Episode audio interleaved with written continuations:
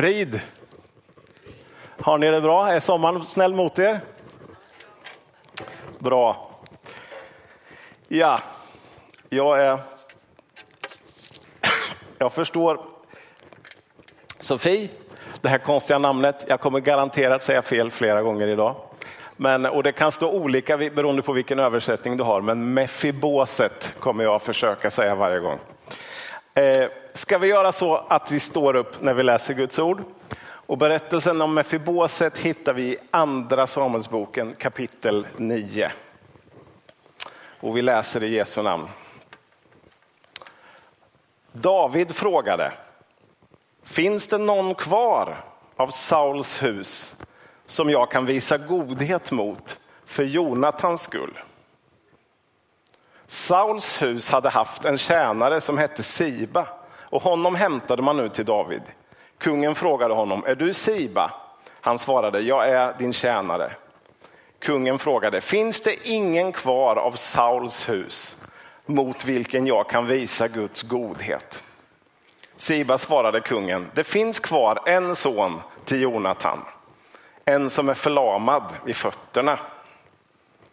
Kungen frågade, var finns han? Han svarade, han är nu hos Makir, Amiels son i Lodebar. Då sände kung David och lät hämta honom från Amiels son Makirs hus i Lodebar. När Mefiboset, Jonatans son, Sauls sonson, kom till David föll han ner på sitt ansikte och bugade sig. David sa, Mefiboset. Han svarade, jag är din tjänare.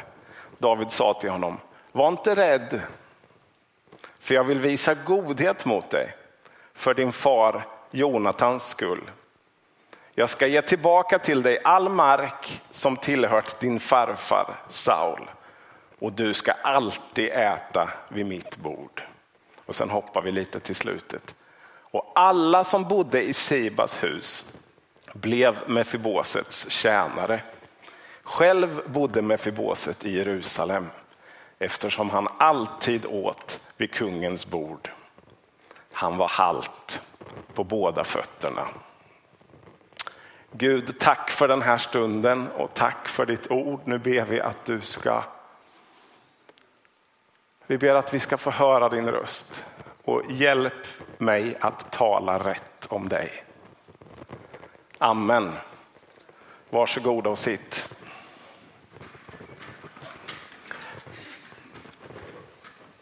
Hur många hade hört talas om Mefiboset innan ni kom hit idag? Ja, ni är en bibelsprängd skara. Får jag börja med en liten bekännelse som är helt sann? Och jag tror att jag kanske inte är ensam. Jag kan tycka det är ganska svårt att förstå Gamla Testamentet i långa stycken. Eh,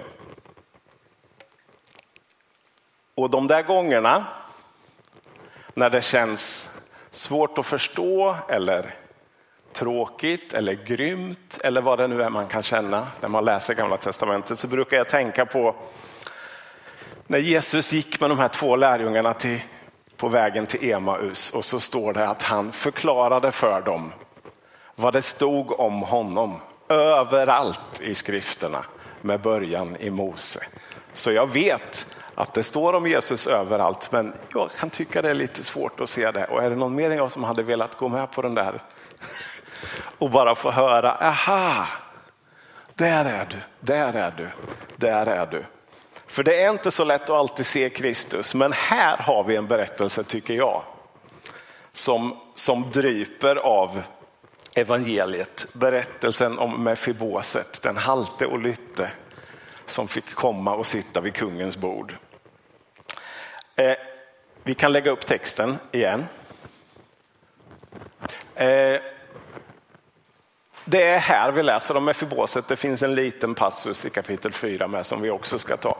Men läser man bara det här rakt upp och ner. Det är lite som att börja titta på en film när det är fem minuter kvar. Har ni gjort det någon gång? Man vet hur det slutar, men man vet inte varför och vad det är som har hänt. Eh, det är så mycket namn och platser här. Vi har redan läst om David och Saul och Jonathan och Lodebar. Och, så nu ska inte det här bli ett bibelstudium, men vi behöver backa lite grann för att förstå vad det är vi just har läst. Eh, så.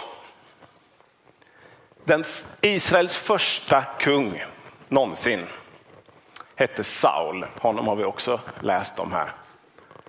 Det var Israels första kung och han, han var utvald av Gud. Han var smord av Gud till det där och det började bra. Men han slutade lyssna på Herren och hans hjärta blev hårt. Så Gud utsåg David, som vi också har läst om här, till kung istället. Eh, och han skickar profeten Samuel för att smörja David till kung. Men David blev inte kung då. Är det någon som vet hur gammal David var när Samuel första gången smorde honom till kung? Han var 15 max. Han hade gått i åttan idag.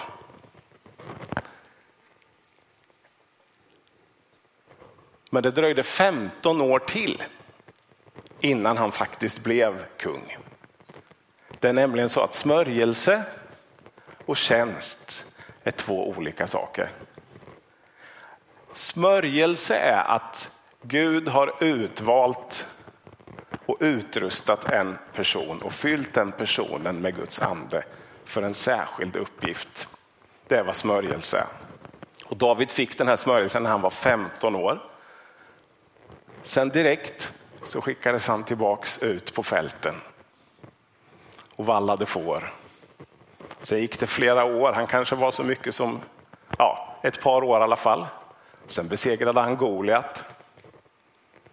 Och så började han jobba hos kung Saul. Och så många år senare när han är 30, det är då han till slut blir kung. Så smörjelsen kom först och sen kom tjänsten. Och jag vet inte varför, men det där har, jag tänker att det där är viktigt. Eh, för vi har lite bråttom med det där med tjänsterna, ibland har vi inte det. För vi tycker det är viktigt med synlighet eller erkännande eller vad det är. Gud tycker det är viktigt med karaktär. Och det tar tid. 15 år tog det i Davids fall. Och jag, jag hoppas att du vet att du är smord av Gud. Du har ett område, en uppgift där Guds ande har smort dig, just dig till just din uppgift. Så gå i den, lev i den, förkovra dig i den, men vet att det kan dröja länge innan du eventuellt blir uppmärksammad av alla, men det spelar ingen roll. Låt oss inte göra som Saul som hade smörjelsen men inte karaktären. Karaktären är mycket viktigare. Så David gick i 15 år och visste att han var smord av Gud för att bli kung. Och går man i smörjelsen då har man det väl bra, eller hur? Enkelt. Det här var 15 år av krig, av konflikter. Han fick gömma sig i grottor. Han fick låtsas vara galen och ducka för kung Sauls spjut för att inte bli dödad. Men David hade tålamod och han höll sitt hjärta mjukt. Och mitt i det här, eller mitt i, kanske när han är 20, strax efter 20, så träffar han då kung Sauls son Jonatan. Eh, och Jonatan och David blir enormt nära vänner. Eh, trots att Jonatan ju då egentligen är prinsen, det är han som ska bli kung efter Saul egentligen.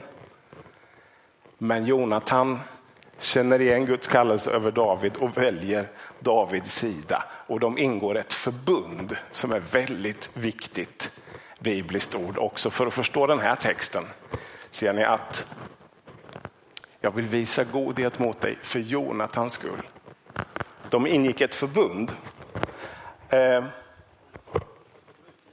ja, jag försöker. Bättre så?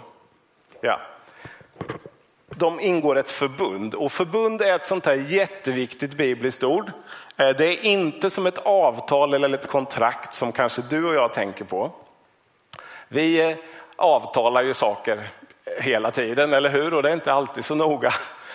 Vi avtalar mötestider och en del lär man sig, inklusive jag själv. Förlåt att det inte alltid är säkert att man kommer när man ska. Vi avtalar saker. Kontrakt skriver vi också. Det är kanske lite allvarligare. Om man, det kan ju få konsekvenser om man bryter. Samtidigt kan man säga upp kontrakt. Om jag inte är nöjd med min elleverantör så säger jag upp det kontraktet och kanske får något annat. Förbund var någonting annat. Det gick mycket djupare. Eh, när kungar eller när städer ingick i förbund med varann så förband man sig till sin förbundspartner att jag kommer försvara dig med mitt liv. Det är som när vi gifter oss förresten. Då säger vi att jag vill inte bara ha ett avtal med dig, jag vill inte ha ett kontrakt som jag säger upp när det passar mig, utan nu är allt mitt ditt. Jag kommer försvara dig med mitt liv tills döden skiljer oss åt som vi säger. Och David och Jonathan ingår i ett sånt där förbund. Och det kan ni läsa om i första Samuelboken 20 om ni vill.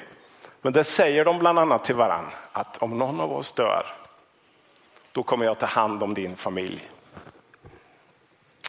Eh, och det är det som händer när David är 24. För då dör Jonathan och kung Saul på samma dag.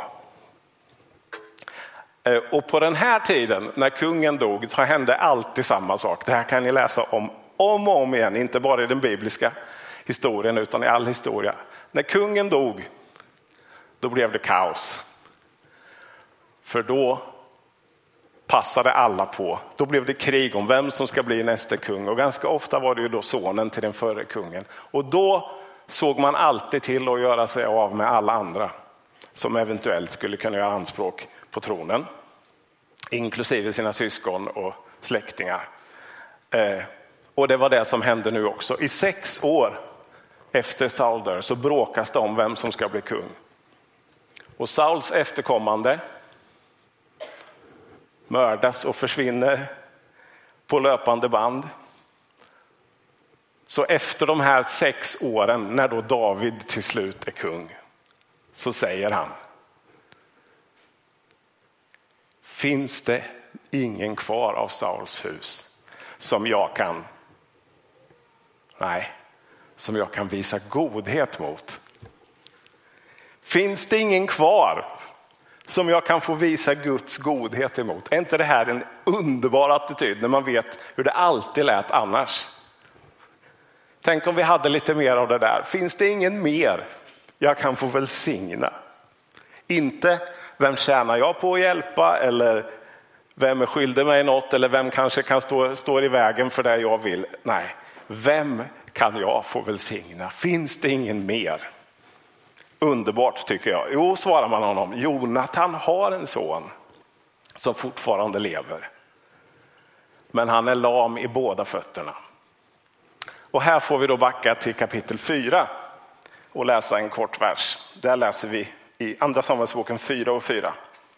Jonathan, Sauls son, hade en son som var förlamad i fötterna.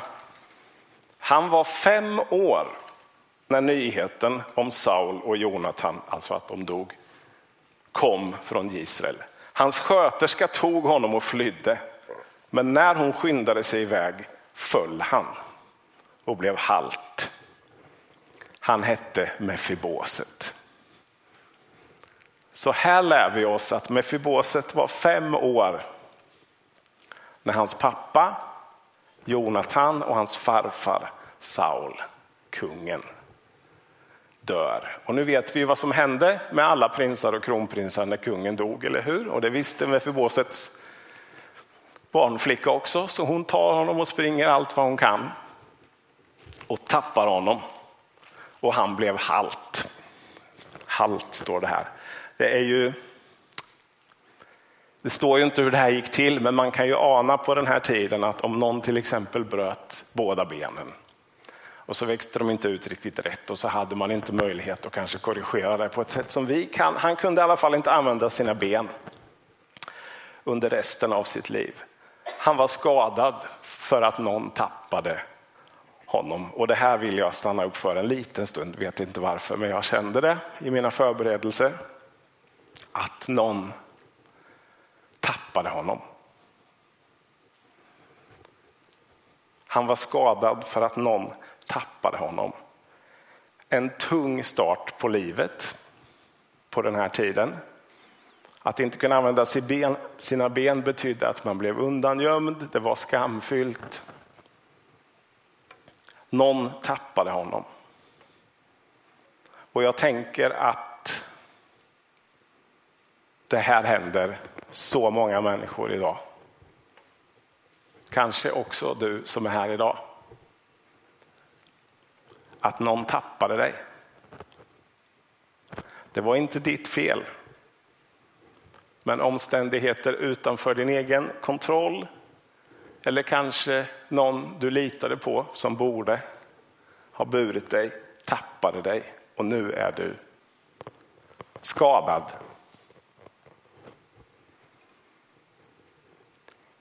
Ni vet att ingen, ingen människa föds bitter. Till exempel. Inget barn hatar sig själv från början.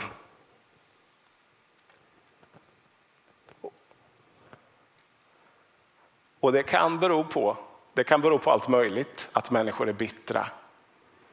Eller att man inte tycker om sig själv. Men det kan bero på att någon tappade dig också. Och jag vet att vi också i kyrkan har en tendens att alltid titta på människor. På vad de gör. Eller vad de är. Utan att fråga liksom varför. Varför gör en människa så här? Varför är en människa så här? Eh, och ibland är det för att man blev tappad. Och jag känner att jag bara vill erkänna det idag och tala ut det idag. Att Gud vet att du blev tappad. Och det är orättvist och det suger. Men de goda nyheterna, evangeliet idag är att vi alla, precis som med Fiboset, är bjudna in till kungens bord också med vår trasighet. Var är han, frågar David. Vi kan ha texten uppe hela tiden. Var är Jonathan nu då? Nej, var är Jonathans son här? Jo, han är i Lodebar, står det. Och namn både på personer och platser var väldigt viktigt i Bibeln. Det är nästan alltid så om du läser ett namn i Bibeln Ibland så står det beskrivet men ibland gör det inte. Det betyder nästan alltid någonting. Och Lodebar betyder ingen grönska, ingen kommunikation. Det låg utanför Israel, över Jordan åt fel håll. Det var ett ställe där sådana som Mefiboset gömde sig. Och det var ingen grönska. Man växte inte och det var ingen kommunikation. Man höll tyst. För hit honom, säger David. Och utifrån det vi har sagt, vad tror ni Mefibosets första tanke är när han är i Lodebar och får höra att kungen vill att du kommer? Jag lovar er att det var en enda sak han hade i sitt huvud. Nu är det slut. Nu har han hittat mig. För vi vet ju vad som hände med alla prinsar och kronprinsar. Och när han kommer inför kungen så säger David, var inte rädd. Jag vill visa godhet mot dig. För Jonatans skull. Och hur många är det som inte tänker så här när vi närmar oss Gud? Att vi håller oss undan. Vi är ju skadade, eller hur? Vi hänger i Lodebar och där skäms man och där håller man tyst. Och så tänker vi på Gud med rädsla att han ska döma oss. Men när Gud söker upp oss, alltid, så är det för att han vill visa godhet mot oss. Det är som Jesus sa, han kom för de sjuka, inte för de friska. Så var inte rädd, jag vill visa godhet mot dig för din pappa Jonathans skull och för det förbundet som vi hade. Och här har vi det här med förbundet igen. Och det är en sån nyckel för så mycket i Bibeln, men också för den här texten, också för att vi ska kunna se Kristus i den här berättelsen. Att det, det här har med förbundet att göra. Och ni vet alla, om ni tänker på förbunden som slöts i Gamla Testamentet också mellan Gud och människa, alla förbund hade ett tecken, det synliggjordes med någonting. Ett tecken eller med en symbol. Och vi pratar ju om att saker har symboliskt värde, då menar vi att det är, ja, ja, det är inte så viktigt. Eh, men för förbunden i Bibeln så var symbolerna jätteviktiga. När Gud slöt sitt förbund med Noa till exempel, vad var tecknet då? Regnbågen. Gud lovade jag ska aldrig göra det här igen. Regnbågen. När Gud slöt sitt förbund med Abraham, vad var tecknet då som folket skulle visa för att vi tillhör det här förbundet? Omskärelsen. Och ett sätt som man gjorde när man slöt ett förbund var till exempel att man om en, om en kung eller en stad skulle ingå förbund med en annan så, så tog, kunde man ta en sten till exempel. Nu har jag ingen sten. Det här är en gammal låtlista. När man slår sönder en sten så, så bryts den ju inte så där rakt utan ganska ojämnt, eller hur? Och, så man tog en sten och man slog den mitt i tur. Och så fick den ena kungen eller den ena staden ena delen och den andra fick den andra delen. Och då var det bara de här två bitarna i hela världen som passade helt perfekt ihop. Och då blev det ett tecken på förbundet. Och symboler är viktiga i Bibeln. Symbol på grekiska betyder förresten att sätta ihop. Och ni kanske vet vad motsatsen är. Att dra isär, att splittra. Diabol. Djävul. Symboler är viktiga och det förbundet som du och jag, tack Gud, får leva i. Vad är symbolen för det? Ja, dop skulle en del säga, men om vi tänker på skärtorsdagen när Jesus sitter med sina lärjungar så pratar han om det nya förbundet. Vad är det han säger? Denna bägare är det nya förbundet. Gud har ingått ett förbund med dig och mig. Han vill visa godhet mot oss för Jesus skull. Och det är gemenskapen vid bordet.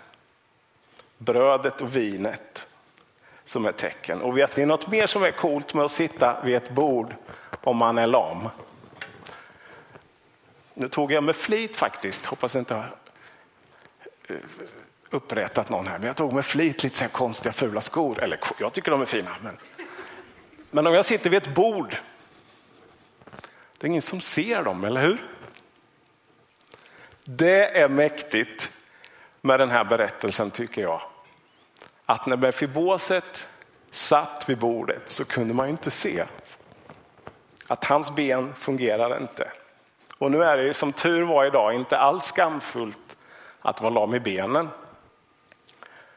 Men det finns andra sår som är tunga att bära och som man kanske skäms för. Det kan vara ett, ett sprucket äktenskap eller dåliga val man har gjort i sitt liv eller vad det nu kan vara. Och då kanske vi tänker att det här kungens bord, det finns inte plats för en sån som mig här. Men bordet täcker våra sår. Eh, jag har börjat läsa om Utvandrarna igen för kanske femte gången på lika många år. Det är mina, har ni inte läst den så läs den. Världens bästa roman. Och jag, jag har läst den fem gånger kanske. Och jag började här i veckan, så den första boken. Och där, jag gråter varje gång hur det står om, om ni inte nu har läst det, men det står om Daniel Andreasson som då är en man som samlar alla i socknen som ingen annan vill ha och delar ut nattvard till dem. Där finns den gamla alkisen, där finns den gamla sockenhoran Ulrika och hennes oäkta ungar. Och kyrkan i byn har uteslutit dem från nattvarden. Men hos Daniel får de nattvarden. Det är så sjukt vackert. Eh, och det eh, visar, tycker jag, att Herrens bord, kungens bord, är inte ett premiebord för de präktiga. Det är ett bord för oss som är trasiga, som vill ha gemenskap med Gud och bordet täcker vår trasighet. Och även om vi inte ska fira nattvard idag här så finns det ett bord som är dukat, kungens bord. Och det täcker våra sår.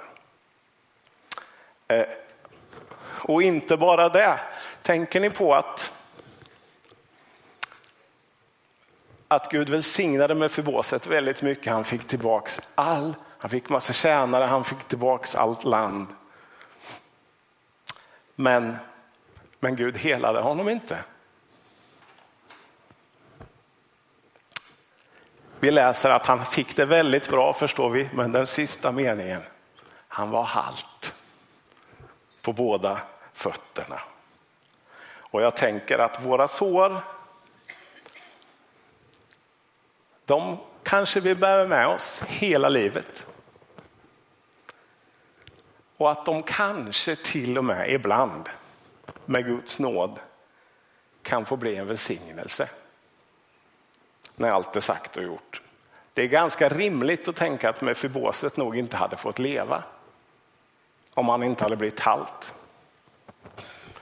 Eh, en arvinge som inte kunde gå var inget hot på den här tiden och kanske Mefiboset mot slutet av sitt liv när han satt där vid kungens bord fet och glad och nöjd kunde se tillbaks och säga också tack Gud också för det svåra.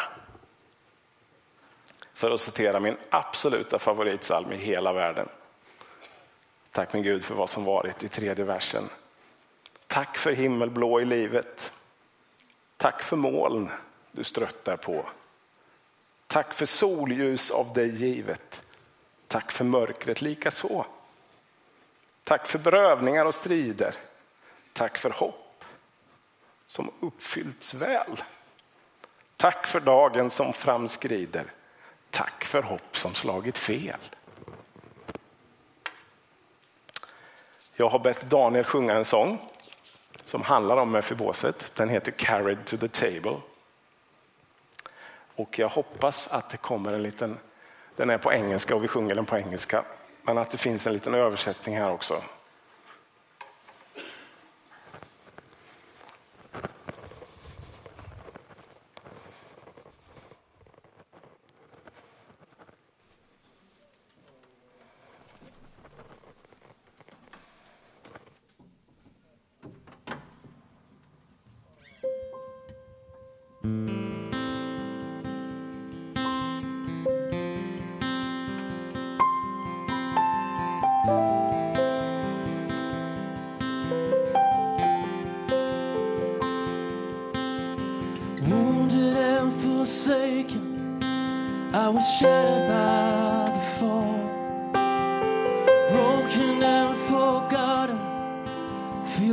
lost and all alone.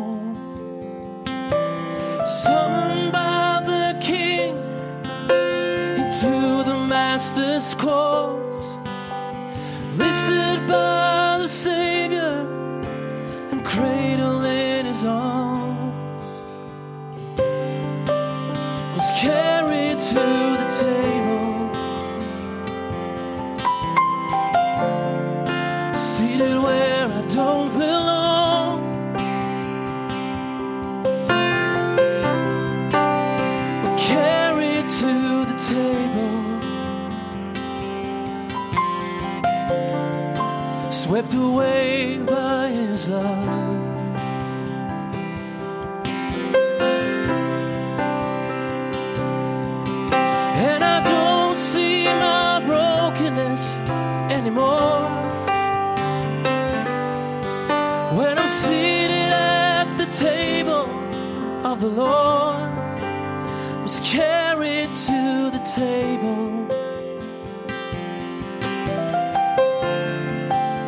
The table of the Lord.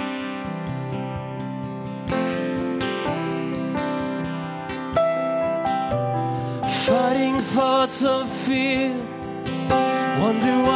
called my name. Am I good enough to share this cup? This world has left me lame. And even in my weakness,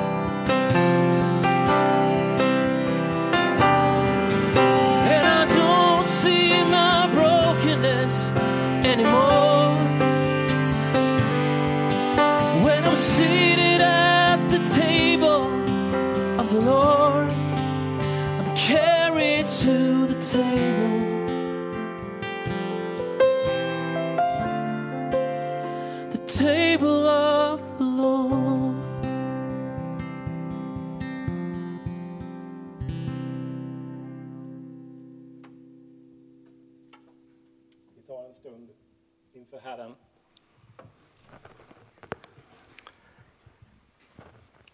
Gud, tack för att vi idag blir inbjudna till ditt bord, till gemenskap med dig. Och att det finns bara ett sak i ditt sinne och det är att du vill visa oss godhet. Och du ser att vi skäms, att vi håller tyst, att vi håller oss undan. Men tack för möjligheten att få sitta vid ditt bord idag. Och omslutas av din kärlek. Tack för att du drar och kallar i oss som känner att vi blev tappade. Tack för helande idag, frälsning idag vid bordet, för upprättelse.